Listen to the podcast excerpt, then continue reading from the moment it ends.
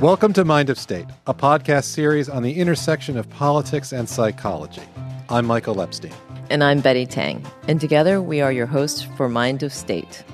Today on the show, we have Tom Singer, MD.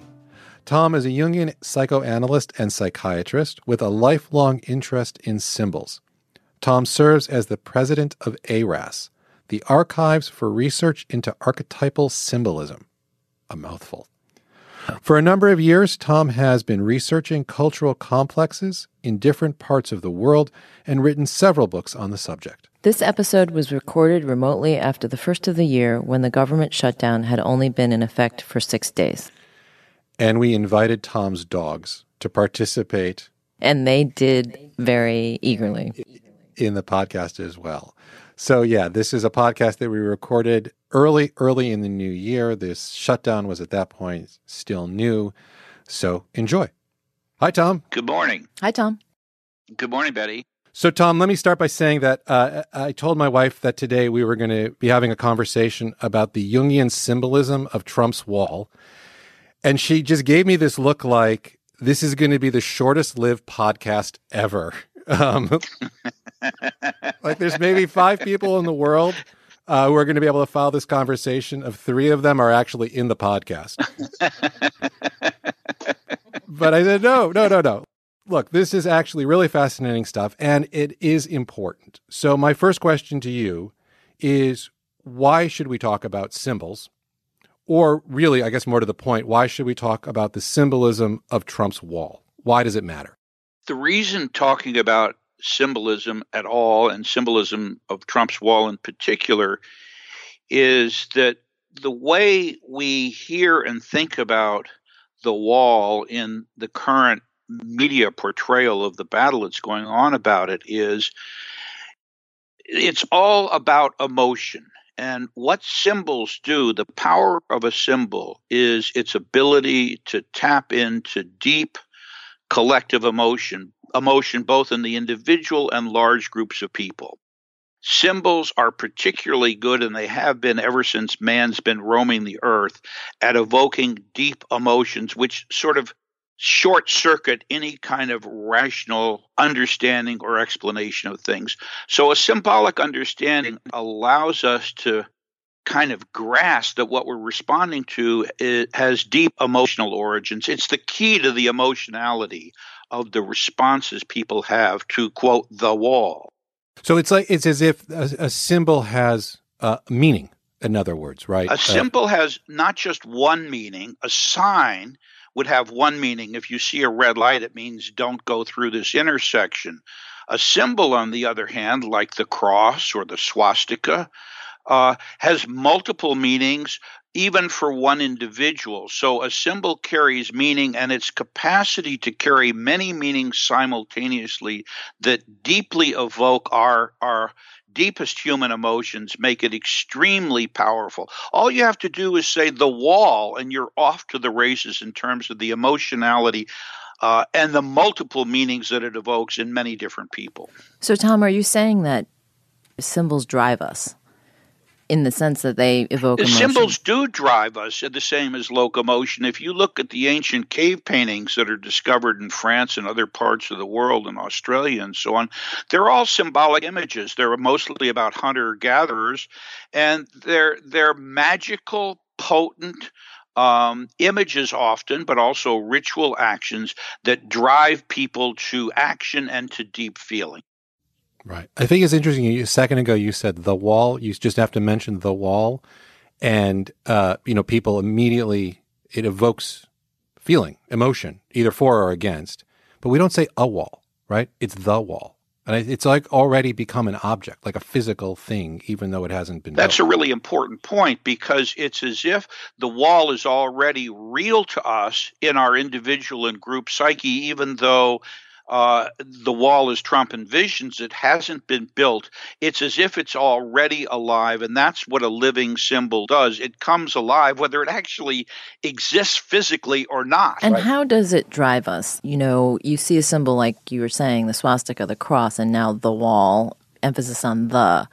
What what about it well, moves us? It goes to the core of our deepest concerns, which actually at the at the deepest level are about survival itself. If you can touch something in a group of people or an individual that calls into question their very survival, you can bet you're going to get a strong reaction. The wall is about survival, at least in many people's minds. It's about whether we continue to exist as a particular kind of America or not. So the wall actually is about American survival as Trump has um, offered it to us. And he's brilliant. I mean, let's let's for a second stop. And as a Jungian, I'm curious about your analysis of how Trump talks about the wall. Let me, actually, let me just stop for just a second and play uh, Trump. This is a, a, a, mashup of Trump on the campaign trail uh, in 2016 talking about the wall. First of all, I want to build a wall. I will build a great, great wall. On day one, we will begin working on an impenetrable, physical, tall, powerful, beautiful southern border wall. And it's a real wall. This is a wall that's a heck of a lot higher than the ceiling. And we're going to have that big, beautiful door in the wall. They built the Great Wall of China. That's 13,000 miles. Here we actually need a thousand because we have natural barriers. The wall's probably $8 billion, maybe 10 or $12 billion. The wall is peanuts. Remember this. The wall will be paid for by Mexico. Mexico is going to pay for the wall 100%. And I would build a wall like nobody can build a wall. I built great buildings all over the world. What's more complicated is building a building that's 95 stories tall. Actually, the first thing I want to say in listening to that uh, tape, Michael, is I'm actually more impressed with the reaction of the crowd than I am with Trump's words because what he's playing for are those. Uh, uh, that tremendous emotional excitement that he's generating in people. People are thrilled by what Trump is saying. That's what I mean by the emotionality of the symbol. Now, what I would say about Trump's use of that, it's interesting that he refers to the Great Wall of China, which actually started being built uh, well before the birth of Christ. I think two or three or four hundred years before the birth of Christ. So he's already comparing himself and his creation to one of the greatest creations in human history. So that well, that's in that's in keeping with the man, isn't it? Not a lot of humility it's in he's not known for his humility he is known for his grandiosity or his sense of his own largeness and bigness and he's equating himself with his ability to build as an individual, but that translates to the people who are listening to them, to our largeness as a nation, and to making America great again. So he's he's got a lot going on in the wall. He's packing that all into the physical structure of the wall, which he's comparing to the Great Wall of China. And that's a symbol. That's the power of a symbol to move emotional recruitment. Right. It's fascinating because you know, if you wanted to, uh, if you sit on the other side of this debate, right, that uh, whether that's for a different notion of immigration policy or the waste of a wall or the fact that it's not practical uh, or necessary, um, you know, any kind of rational conversation, facts, the Washington Post, right, or the New York Times or whatever, talking about the, it's totally uh, apples and oranges. You're, you're talking past the people that um, show up at these rallies that support Trump, that believe in the wall, because they're not talking about facts. The wall means something entirely different beyond a rational barrier, right? Yes, that's absolutely right. And the reason, going back to uh, the reaction perhaps of your wife who said well you're going to have a you're not going to have many people listening to this is that we're having a tremendous emotional debate in this country, huge emotional debate, and there's very little room for actual rational dialogue or discourse or exchange because of the power of the emotionality. The reason you talk about symbols is to actually open up the discussion to include both the rational and the non rational. You won't have a discussion until you let the non rational in, and the symbol is carrying the non rational.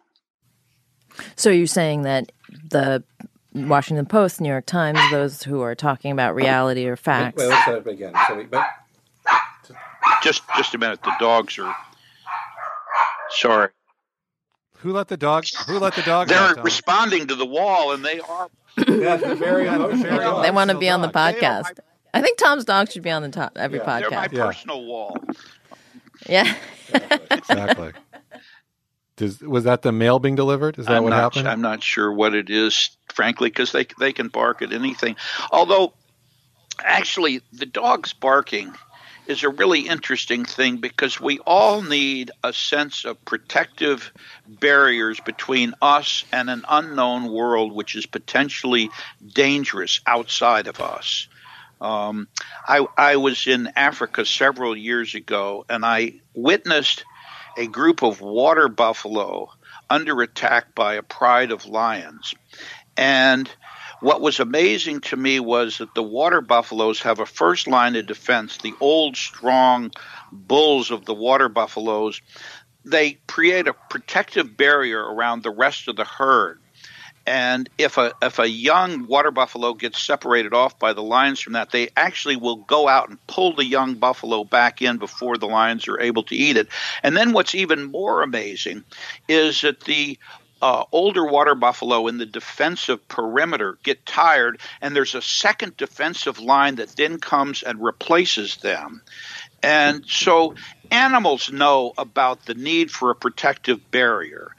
And what Trump's speaking to is an animal instinct about protective barriers that gets concretized in the physical uh, wall that he wants to build to protect us from some dangerous attack, whether it be drug dealers, criminals, whoever it is. Right, but the problem the problem is is that those are often fictions, right? I mean, he's tapping into people's fears of the other, and he's criminalizing people who are seeking refuge, asylum.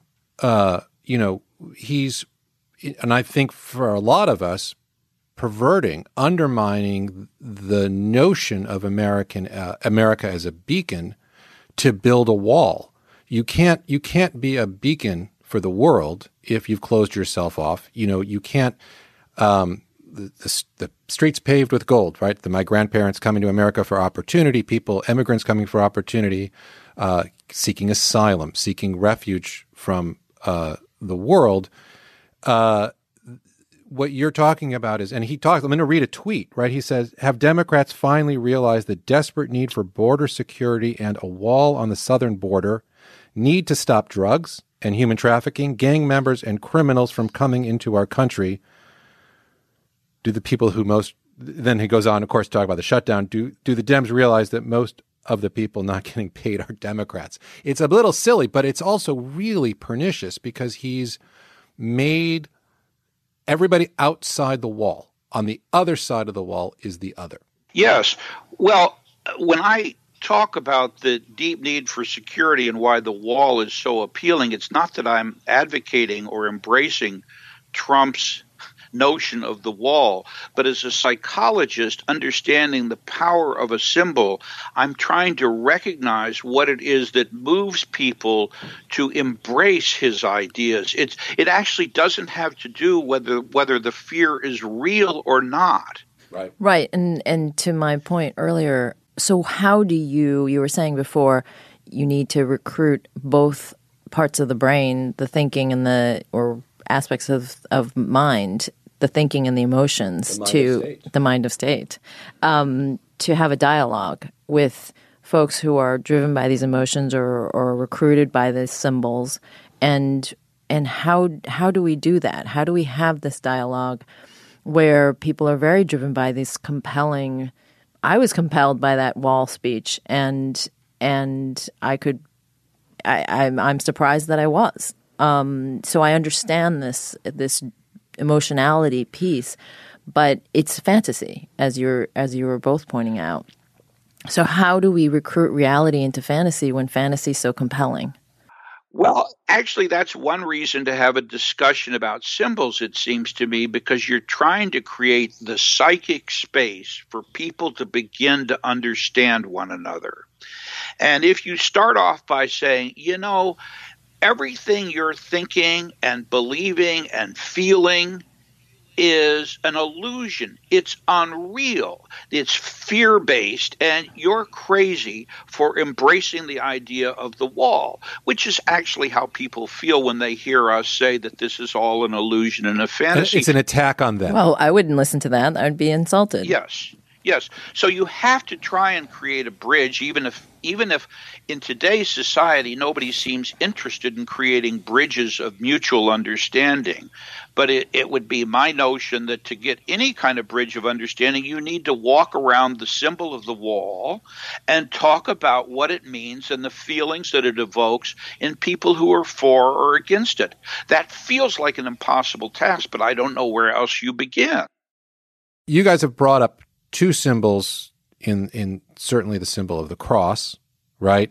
Uh, the symbol of the swastika. They're two countervailing. I mean, they're connected in some odd historical ways. But let's talk about America. You know, one of the symbols, uh, as you guys were just talking, I thought of the flag, right? Because the flag is a very powerful symbol, and it's a and it's been used politically as a also very uh, divisive symbol, which it shouldn't be, right? I mean, we're all Americans. We all have different emotional connections to our country and sense of pride, and yet this the flag is not a the flag's not a metaphor, right? It, it's not it doesn't stand in for something else. It is its own living, breathing thing that has meaning for people, and it's so fascinating to me that we're now doing the same thing with a wall, and actually not even a physical wall, a proposal for a wall, a conversation about a wall, A fantasy wall. a fantasy wall.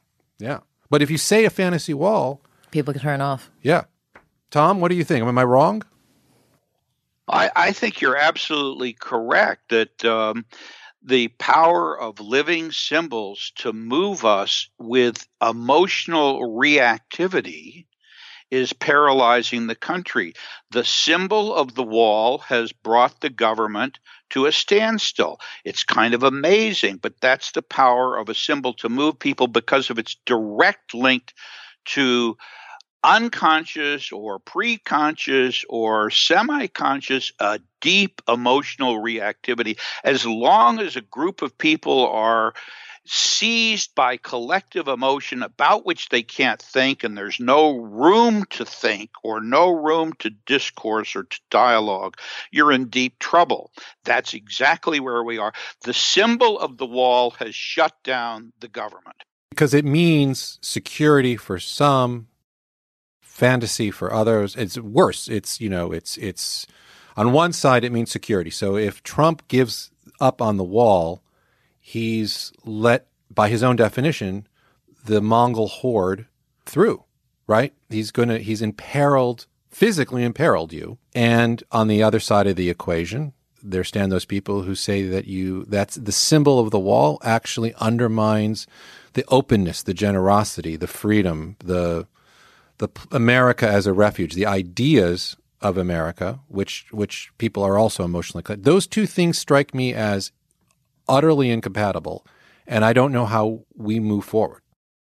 That's precisely the point, Michael, that they're utterly incompatible and that the wall evokes the emotional reaction of their being utterly incompatible. You it feels as though it can't be a both and. The need for security as opposed for the need for openness and warm heartedness and generosity of spirit, they seem to be mutually exclusive. And when a symbol gets as concretized as that, you're totally you're stalemated. You're immobilized. Immobilized. Frozen. Now, I actually have the fantasy, and it's just a fantasy, that right now it's important for Trump to evoke and play with the symbol of the wall, at which, as you suggested earlier, he's a master, because he needs an, his own wall right now.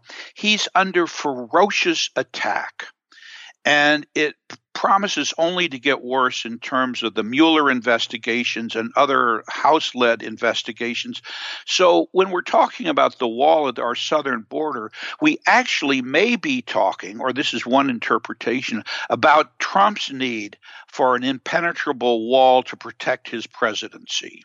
That's how confusing these things get. We may not even be talking about the wall. The government may have come to a standstill because Trump personally is feeling so threatened and so under attack that he's diverting and displacing this huge emotional energy onto something that was his original campaign promise, which was to get him out of here. His first talks were get him out of here. And the wall is the direct consequence of how powerfully people reacted to his saying, get them out of here, whether it was Latinos or Muslims or anybody other than his fantasy or of who we are as a nation. Yeah, and you were talking earlier, Tom, about this this wall of being protection against or, or meaning for survival.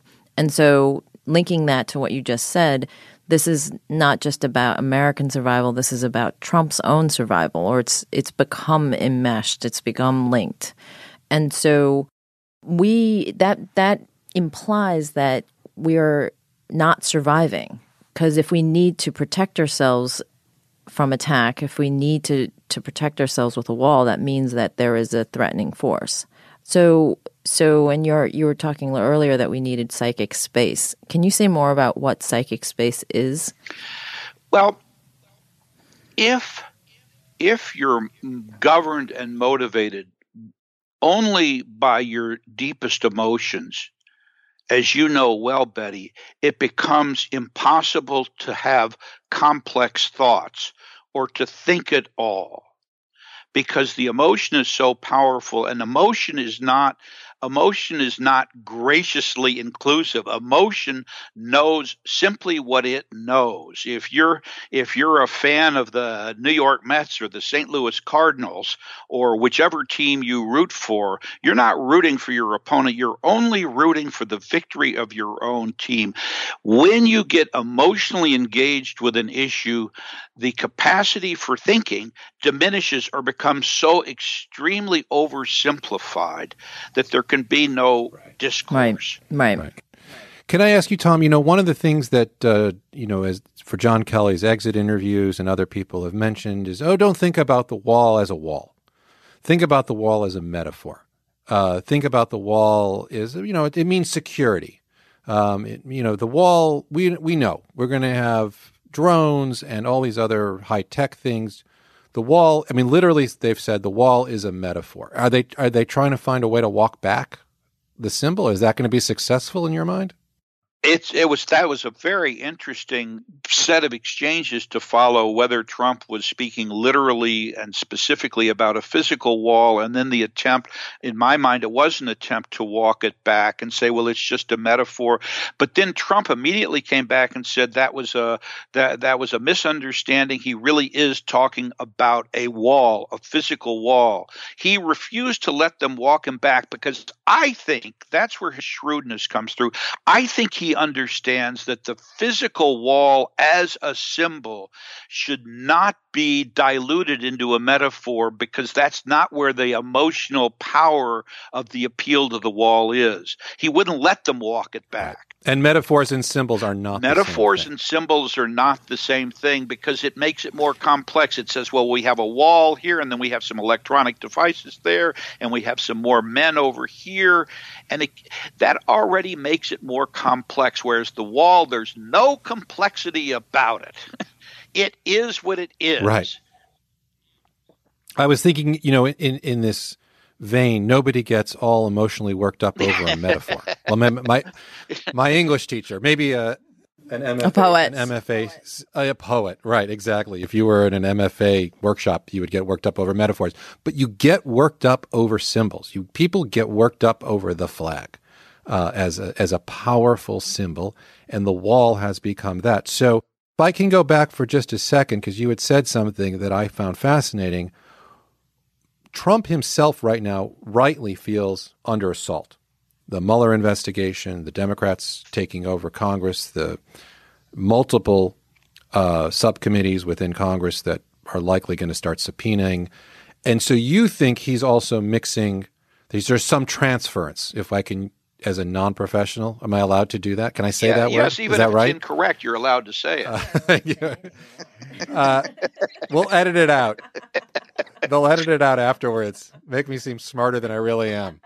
Uh, so, is there some in your mind? I mean, it, should we also be thinking about the wall in terms of the Russia investigation as well, or other things happening? Um, and if so, what hope? What hope do we have? Are we going to be coming back here uh, Labor Day and having this conversation all over again?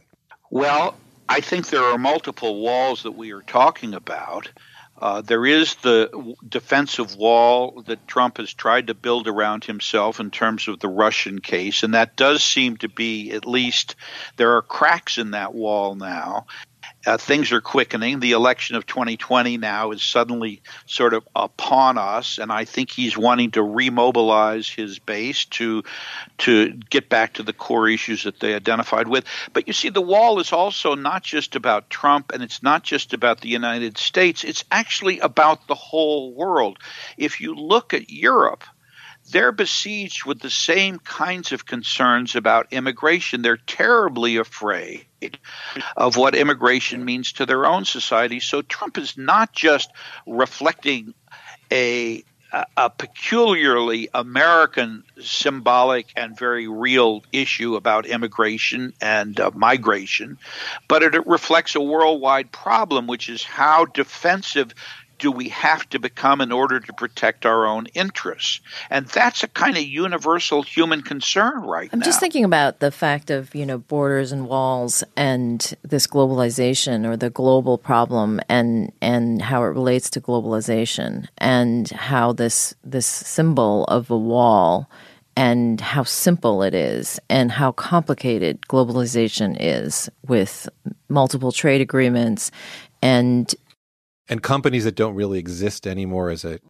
multinational. Yeah, multinationals who function as countries themselves, and and the complexity of of these things that we do not understand, the financial markets, um, the, the the derivatives problem, which I, I source is one of the spheres that people have, where the entire American economy nearly collapsed in 2007 in ways in which few people understand except for some quants on Wall Street.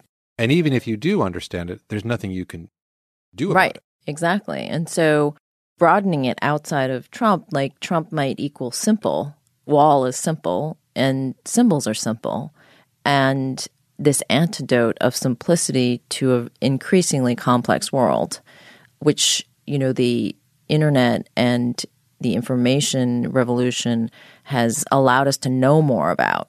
Um, and and I wonder, Tom, if what you what you think of the this proliferation or this this usefulness of a wall that that Trump somehow has has capitalized on. Yeah, I, I I I think you've sort of nailed it, Betty. What came to mind, the first thing that comes to mind is that because uh, many of us really opposed the wall for all sorts of reasons that we've already discussed. It's easy to overlook the positive function of a wall. And as I was thinking about this, uh, Tibetan thangkas came to mind. That sounds very esoteric, but if you look at the some of the deepest spiritual traditions of of uh, in, in in the religious world, in the religious mind, often when they're representing what's most sacred it's surrounded by a wall. You don't get access to what's most sacred without having protective barriers around that. That seems to be what we in the Jungian world would call an archetype that what's sacred needs to be protected. And, and why is that? Because it's vulnerable because what's most sacred can easily be trashed. If you look at the news today about our national parks and the fact that that there's no there are no rangers or anybody else there, there are no support services, they've literally already been trashed. The garbage is overflowing, the toilets are overflowing.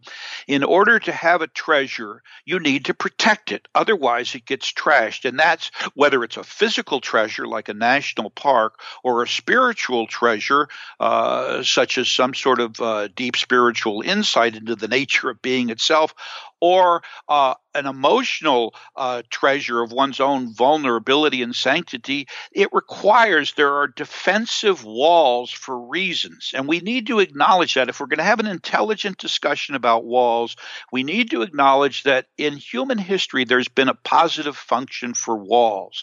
Those of us opposed to the wall see the wall as evil or as negative, and we're really missing something. And then back to your point, Betty, which is that we are being assaulted by so many different ideas, by so much information, whether it whether it be the internet or whether it be trade agreements, it's all way more complex than any one individual or group of individuals feels that it can manage. And in that sense of being overwhelmed, including the threat of extinction because of climate change. These are unacceptably intolerable things to be able to think about. So you build walls around it. Climate denial is a kind of psychological wall against something that's unimaginable. And I do think the growing complexity of globalization and information and internet technology is uh, is deeply threatening to all of us. When you walk down the street and you see eight out of 10 people mm-hmm. on their cell phones, you wonder about the nature of human communication. But if I can, you know, when you guys were talking about this, I don't see vulnerability. If I transport myself emotionally into the border states, and there's certainly vulnerability, and, and Trump talks about being under attack, but all the things that you guys have been discussing, uh, say the, the the walls in Tibet, the walls in Jerusalem, mm-hmm it's not just the, the thing that's precious. It's the inside is is vulnerable. It's yes, precious. That's right. Right? You build a wall because something has meaning and value. And it's really precious. And so if you don't want a wall, what you're saying is you don't value this thing. If you don't want a wall, you're saying you don't recognize how special, how precious, how totally unique it is, and you're going to deface it. You're going to expose you it. Know, ex- yes, expose it to the elements, expose it to marauders. To the marauders, you, you know, even if it survives, uh, y- you don't see how precious, important it is, not vulnerable. Uh, you miss its importance by by opposing a wall, and that to me, I think, is also a huge part of this. And debate. I think it speaks to a fragility that that there's, as you're talking about, Michael. I think that's that's the emotional component of the symbol, and in Trump's, he kept saying big, beautiful, tall, big, beautiful, tall, with the shining doors. This thing was was like a, a in and of itself a trophy of sorts, and that you know it, it ceased to become a wall. And I don't know what the door meant in in the wall, but but he had constructed this this monolithic beautiful thing in all of our minds that he feels maybe equates to the preciousness of the United States. I'm not really sure, but it, but the emotion is is spot on. He's hitting. He, you're right, Tom. He's hitting an emotional core, and and maybe both sides need to acknowledge that emotional core is important in order to have a conversation about this. Yeah, if I can, we, we're running out of time, but I'm going to say, you know, the the the interesting thing in prepping for this is how s- symbols of walls have different meanings at different times. And when listening to you guys talk about the sense of threat, the sense of change, the sense where you have lack of control in a multinational world where, you know, economies come and go and you have no say over and you don't even get a sense that the politicians do. Thinking about Reagan standing outside the Brandenburg Gate, um, I went back and listened to the speech uh, first of all, I was amazed by how brilliant it was. Uh, it made me actually shockingly nostalgic for Reagan. Uh, but what he spoke of was freedom, tearing down a wall because you, you, the wall kept people away. You know, the wall the wall for Reagan uh, meant something drastically, dramatically different. Right, the the Soviet Union built a wall to keep people in for the longest time, we thought of walls as bad because of the Berlin Wall, say. And now we have a different world and we think of walls symbolically in a very, very different way. Absolutely. The Berlin Wall was to keep people in, and the and the uh, Mexican Wall is to keep people out. They serve entirely different functions. One we want to tear down, and the other we want to build. Both in the name of protecting our precious freedom as we perceive it. Let me ask you this last question, Tom. Let me before we wrap up. If you were advising Democrats and or Republicans in Congress, if if somehow we're going to end this stalemate and get back to functioning, and if the as you say earlier, the wall, the symbol of the wall has completely frozen and arrested the functioning of our government. Uh, as a Jungian analyst, what advice would you give them in terms of how they talk about the wall or how do they talk to each other about the wall so we can move forward? I think I would advise our leaders to try and do the same thing that we've just been trying to do, which is to have a real discussion about what it means to us and both the positive and negative reactions we have to the function of a wall and see if instead of having to be so concrete about $5 billion for the wall or not the wall, to reinitiate a serious discussion about immigration and immigration policies. All of this, actually, all of the talk about the wall has among other things, stopped any real serious discussion about how we're going to manage immigration it's in the world. It's distracting. future. It's a distraction. But we have It's to talk about the roots of the of the symbol in order to get past it. Yes. Well, Yes. you know, maybe they'll start having conversations in the White House about Jungian symbolism and the wall. like, you know, that's our hope. Maybe we can We start recommend 2019 with with great aspirations. right instead of you know uh, whatever they're planning on doing budgets Taxes. proposals. We should have a we should have Trump have a conversation on Jungian symbolism. I, That's I'm our, sure they would have a lot of fun. That's our answer. That's our solution to the problem. Tom, thank you so much. Thank you. So we're 45 minutes in, which means our hour is up. Mind of State is a production of Mind of State Media LLC and Hanger Studios NYC. I'm one of your hosts, Michael Epstein. And I'm Betty Teng. You can connect with us on Twitter at Mind of State Media, on Facebook, and on our website, mindofstate.com. You can also subscribe to our show on iTunes or wherever you get your podcasts. We'll see you next week. Thank you.